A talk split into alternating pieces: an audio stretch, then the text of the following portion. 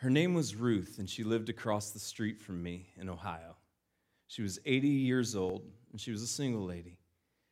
One day, we got a snow that was big for Ohio, that we call an afternoon in Wisconsin, but we got about 8 to 10 inches. And it shut a lot of things down. So I went over, and I cleared off my driveway, and then I cleared off Ruth's driveway, and she was really appreciative. A couple weeks after that, it was a Sunday afternoon, and I didn't want to do anything. I wanted to watch sports, take a nap, be left alone. And I come in, and it had snowed maybe 2 to 3 inches, and we were maybe going to get another inch. And Brooke's like, hey, do you want to clear the driveway? And I'm like, I'll get it in a little bit. Well, I just want to let the rest of the snow fall. And she's like, okay, great. 15 minutes later, just as I was getting into a good groove and finally relaxed, Brooke came in the room and said, you need to go shovel the driveway. I'm like, all right, why? Like, what's up? She said, Ruth is out there shoveling our driveway.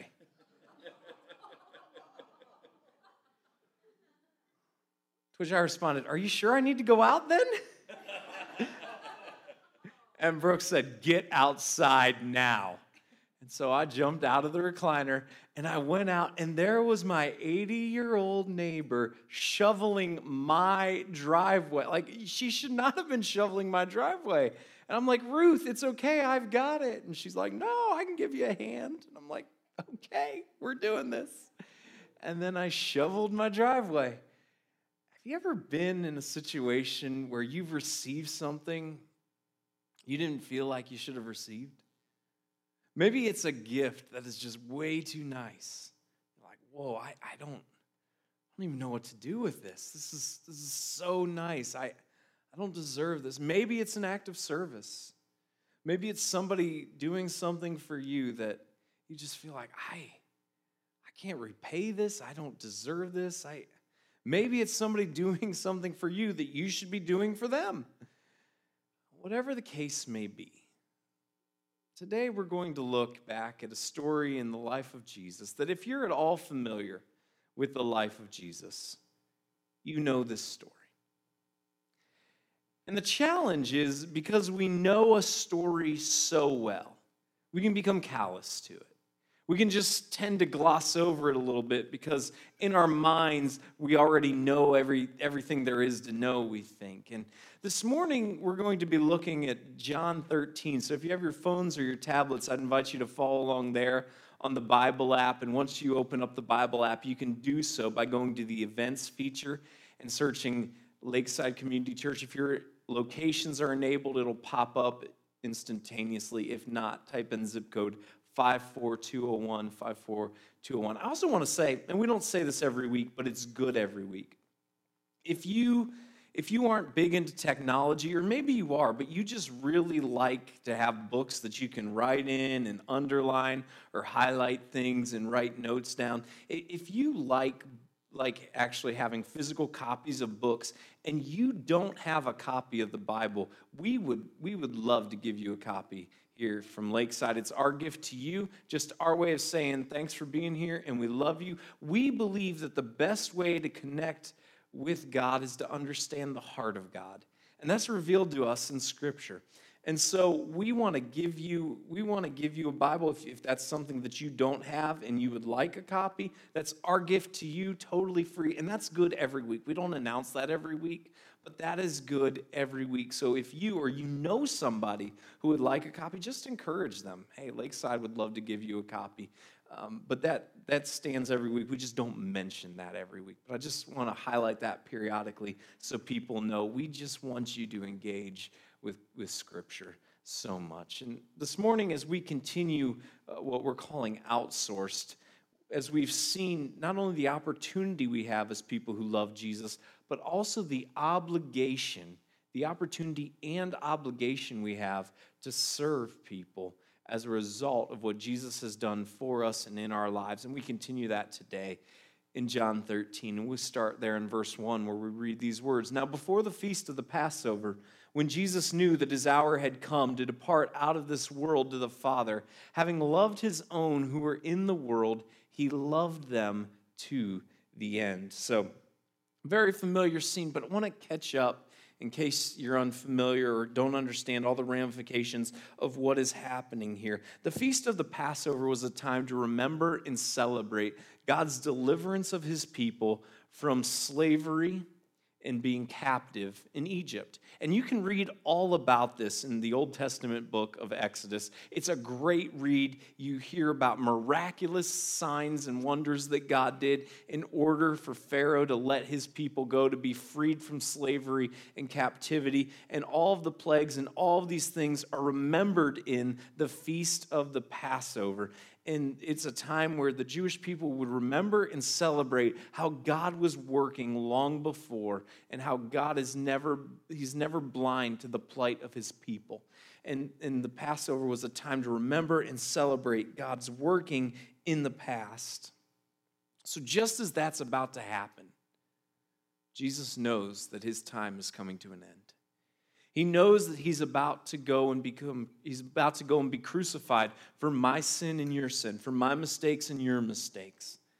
That there is a price and a penalty to be paid as a result of our rebellion against God, and Jesus is about to go and pay that price so that we could each be restored to our Creator. In spite of the fact that we rebelled against him, God still loves us anyway, and Jesus knows that his time is coming to an end, and he's about to go and be the sacrifice so we could once again have a restored relationship with our Creator. And then we see this, that Jesus in his heart is full of love. He's full of love for his friends and his followers in that room, and it says he loved them to the end. We see the heart and nature of God on full display here, that Jesus in his heart is just filled with love for all of those in the room. John peels back the curtain for us and just reveals to us what's going on in the heart of Jesus here in some of his final hours. And then we continue in verse 2. During supper, when the devil had already put it into the heart of Judas Iscariot, Simon's son, to betray him, Jesus, knowing that the Father had given all things into his hands and that he had come from God and was going back to God, rose from supper. And now there's an abrupt scene change. There's an abrupt scene change that happens in the scene. We go from the heart of Jesus, the love of God just being on full display, and now we contrast that love of Jesus with the plot of hell going on in the heart of Judas. And here is the tension that is set up for us. In this scene change, we have a very clear contrast between the love that is just radiating in the heart of Jesus and the bitterness and jealousy and betrayal that is just building in the heart of Judas. The love of Christ against the plot of hell. It's on full display for us. And Jesus, who's focused on what's about to come,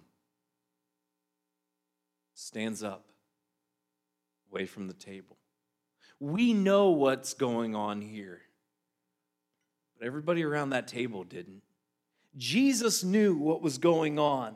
We have the benefit of knowing from John's account what's in the heart of Jesus and what's in the heart of Judas. But only Judas and Jesus knew the betrayal and the angst that was writhing around in the heart of Judas. Verse 4 and 5, as 4 continues, say this. He laid aside his outer garments and taking a towel, tied it around his waist. Then he poured water into a basin and began to wash the disciples' feet and to wipe them with the towel that was wrapped around him. They'd been walking around Jerusalem. They'd been walking all day,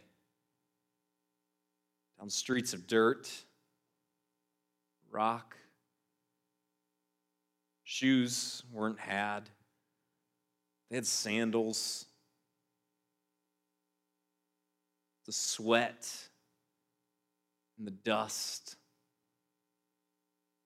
Everybody running about, everybody carrying on, everybody going about, all that which would collect to a sweaty foot, the stench that would have to be present from all of the sweaty feet that are there, as all of that just combines, only sandals on their feet.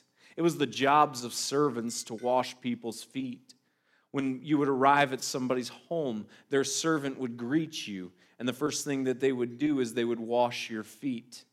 It wasn't the job of the homeowner or the guest, but it was the servant's job to go and to make sure that everybody's feet were clean. Everything was a walk or a ride on an animal.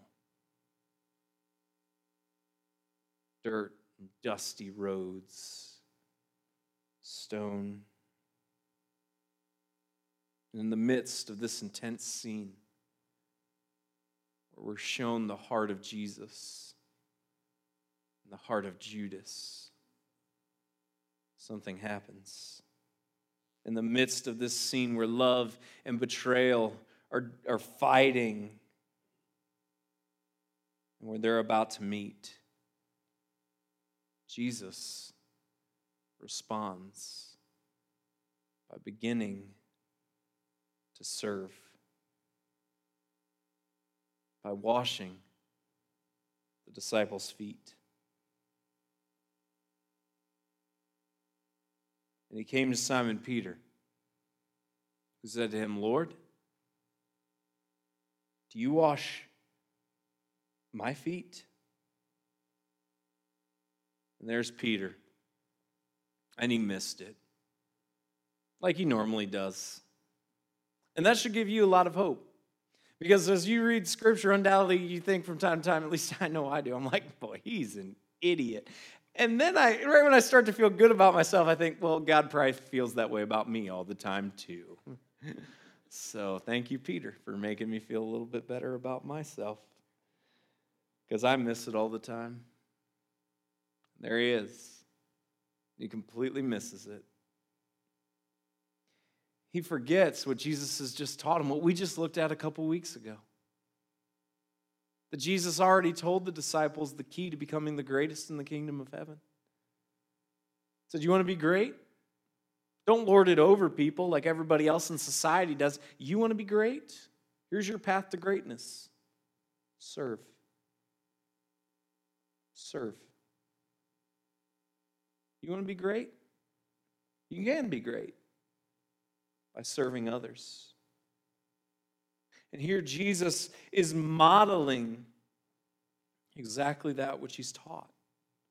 His whole life is the model of this. As we saw a few weeks ago, for even the Son of Man, Jesus, did not come to be served, but to serve and give his life as a ransom for many in the ultimate act of sacrifice.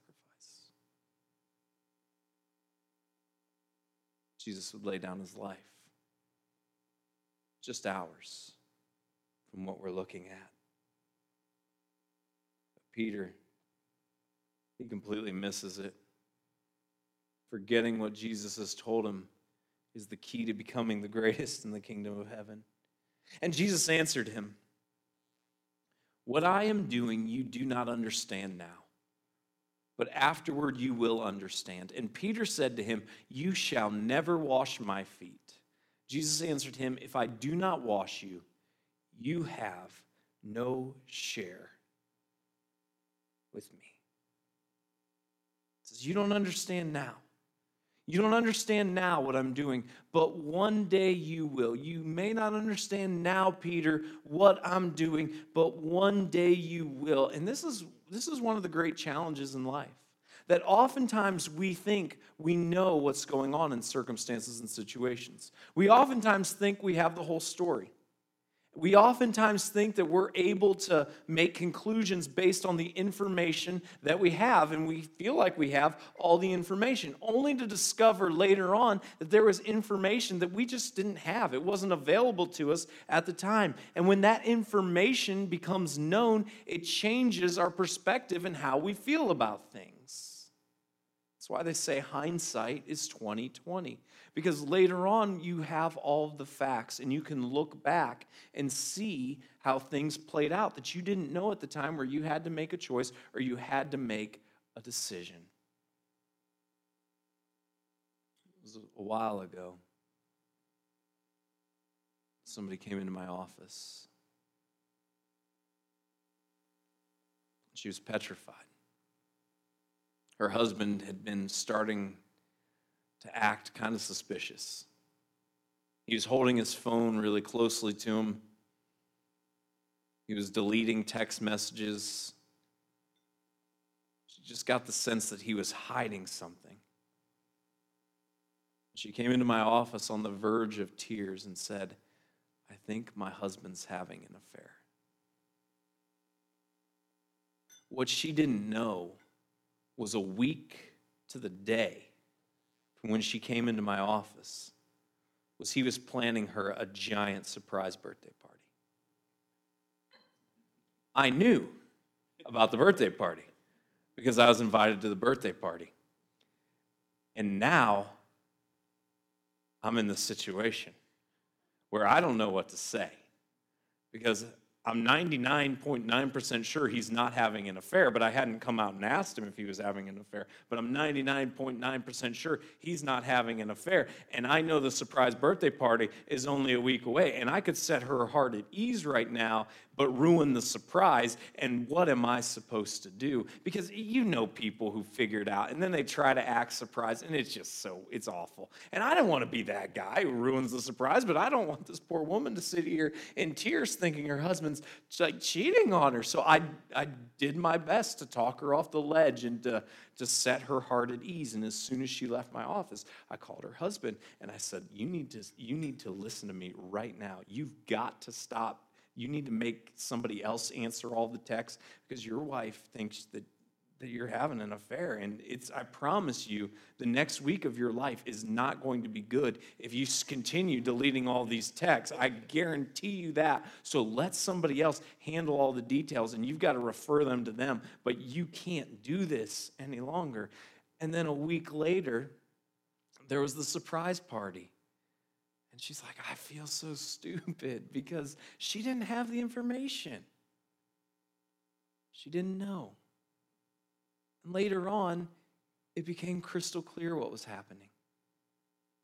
There was nothing she needed to worry about. He was just planning a surprise party for her and doing something that was really cool. But at the time, she didn't know that.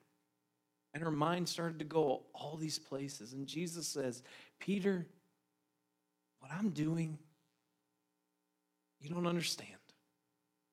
And that's okay. You're not going to understand this right now. But one day you will. I mean, this is the angst of every parent. This is the angst of every good boss, that there are times you have to disappoint your kids. There are times you have to disappoint your employees. And the reason may not be readily available. You just have to trust that in time, it'll be understood.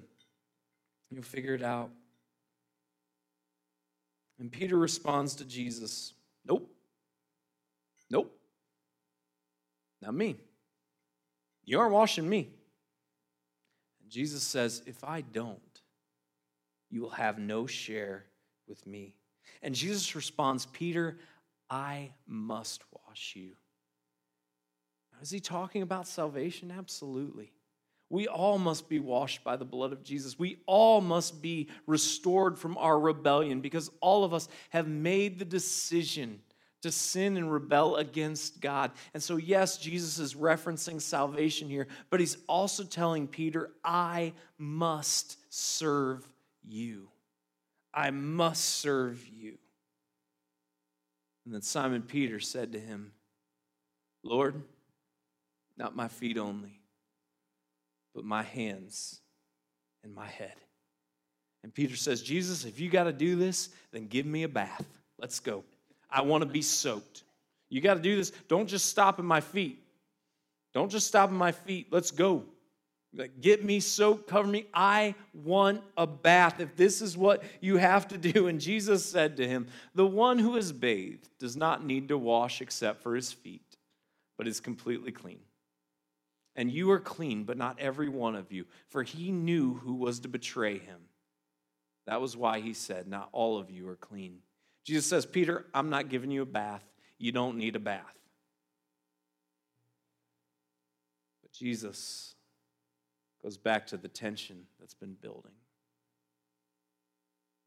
And he alludes to Judas. The heart of Jesus full of love. The heart of Judas full of betrayal. Don't miss this. How does Jesus respond to the one who would betray him? He moves the basin. He gets down on his knees. And he washes the feet of the one who would betray him.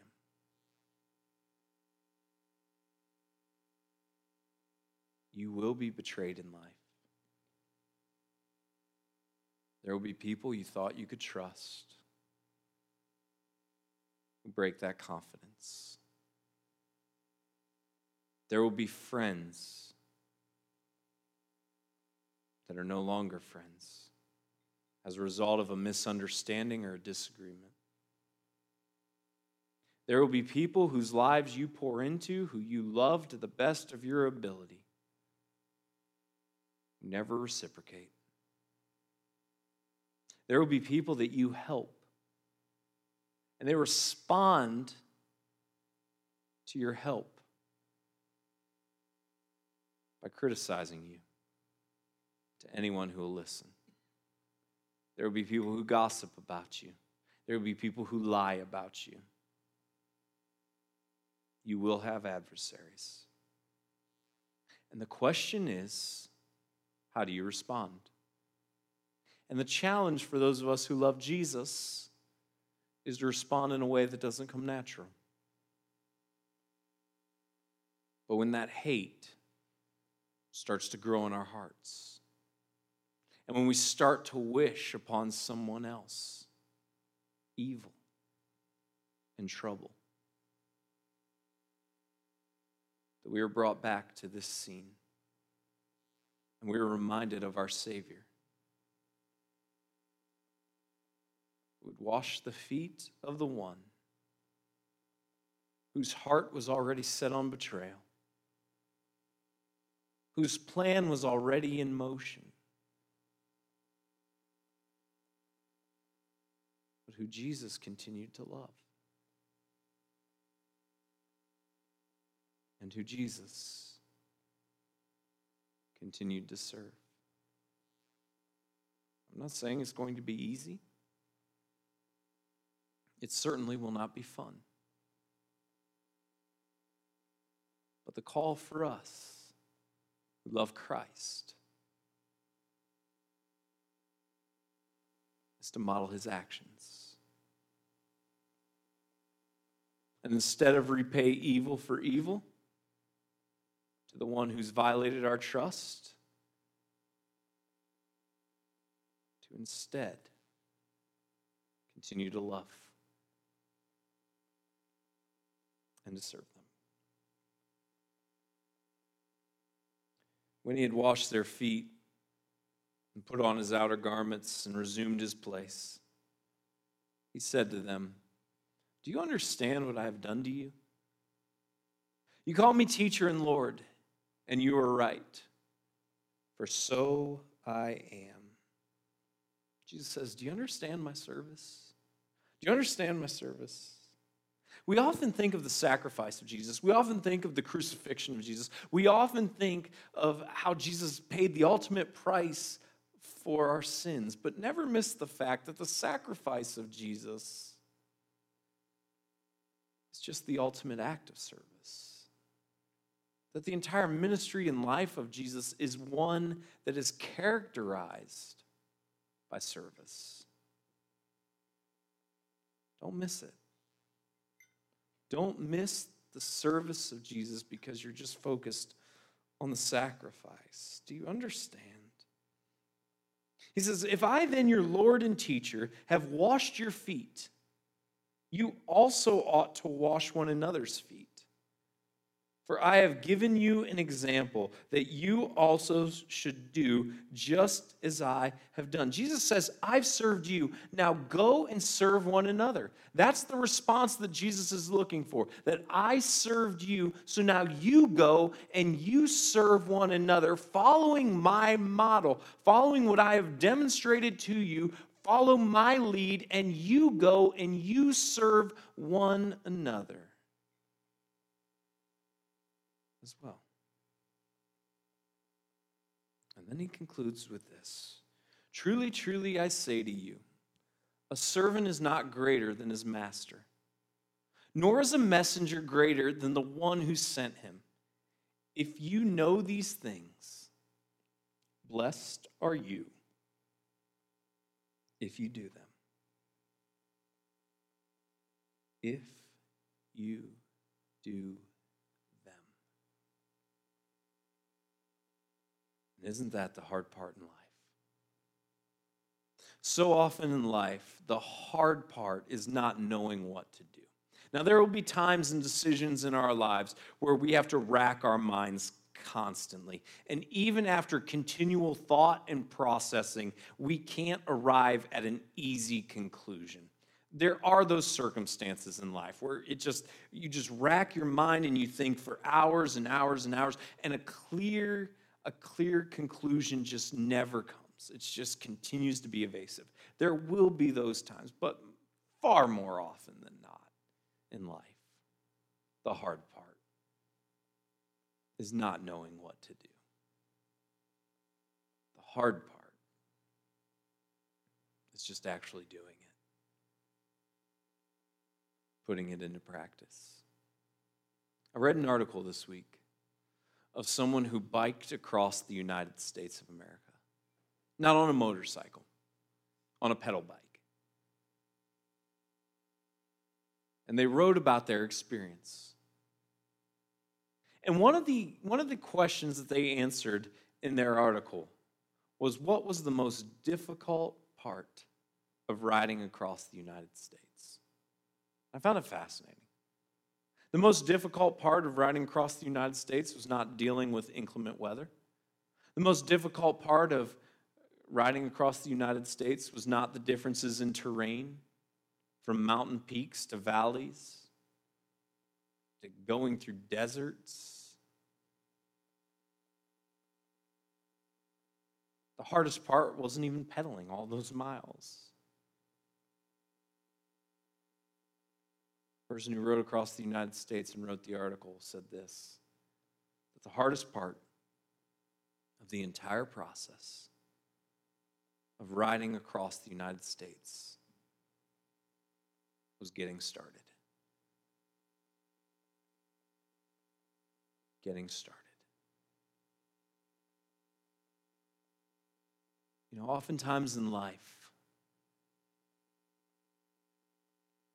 that's so true. That the hardest part of anything we do is getting started. So here's our challenge. As people who love Jesus, we have opportunities and obligations to serve.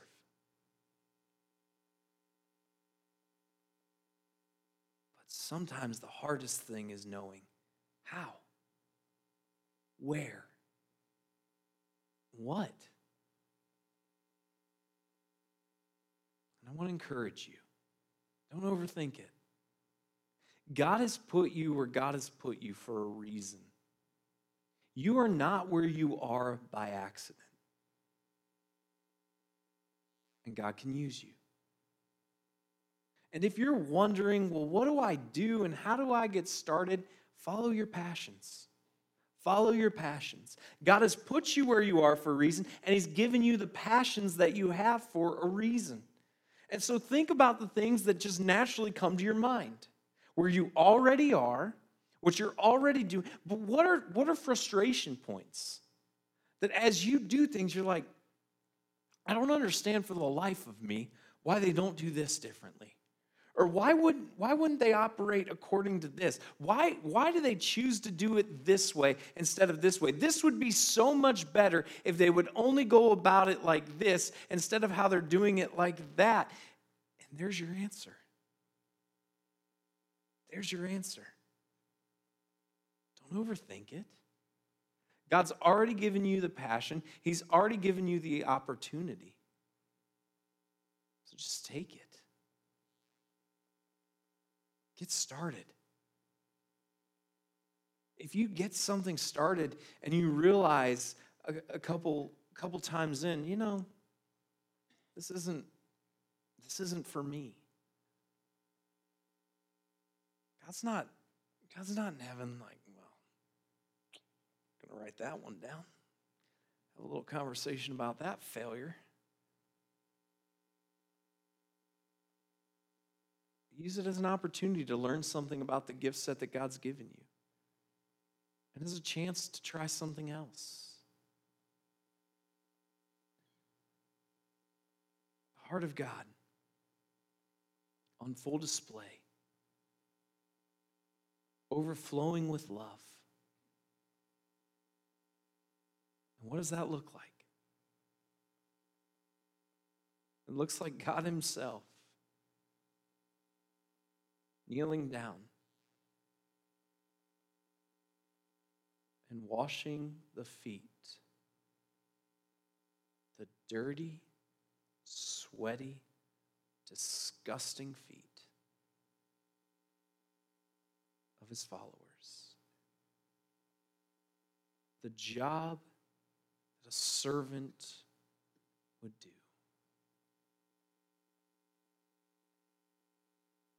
Servant did.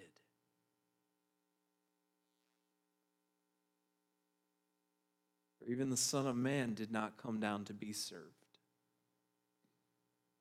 but to serve and give His life as a ransom for many. And as we follow Jesus, our call is that we too must serve. God, thank you for your love. Thank you for the hope that you provide. Lord, I think even now, as we live in this tension of what we see day to day, the fear, the anxiety, the uncertainty, the hate, the rage, the bitterness, the jealousy, the lack of hope and lack of peace that is on full display.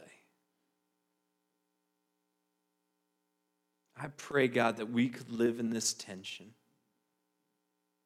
with the heart of Jesus, that we choose love, and that choice would be overflowing, and it would personify itself in us serving others.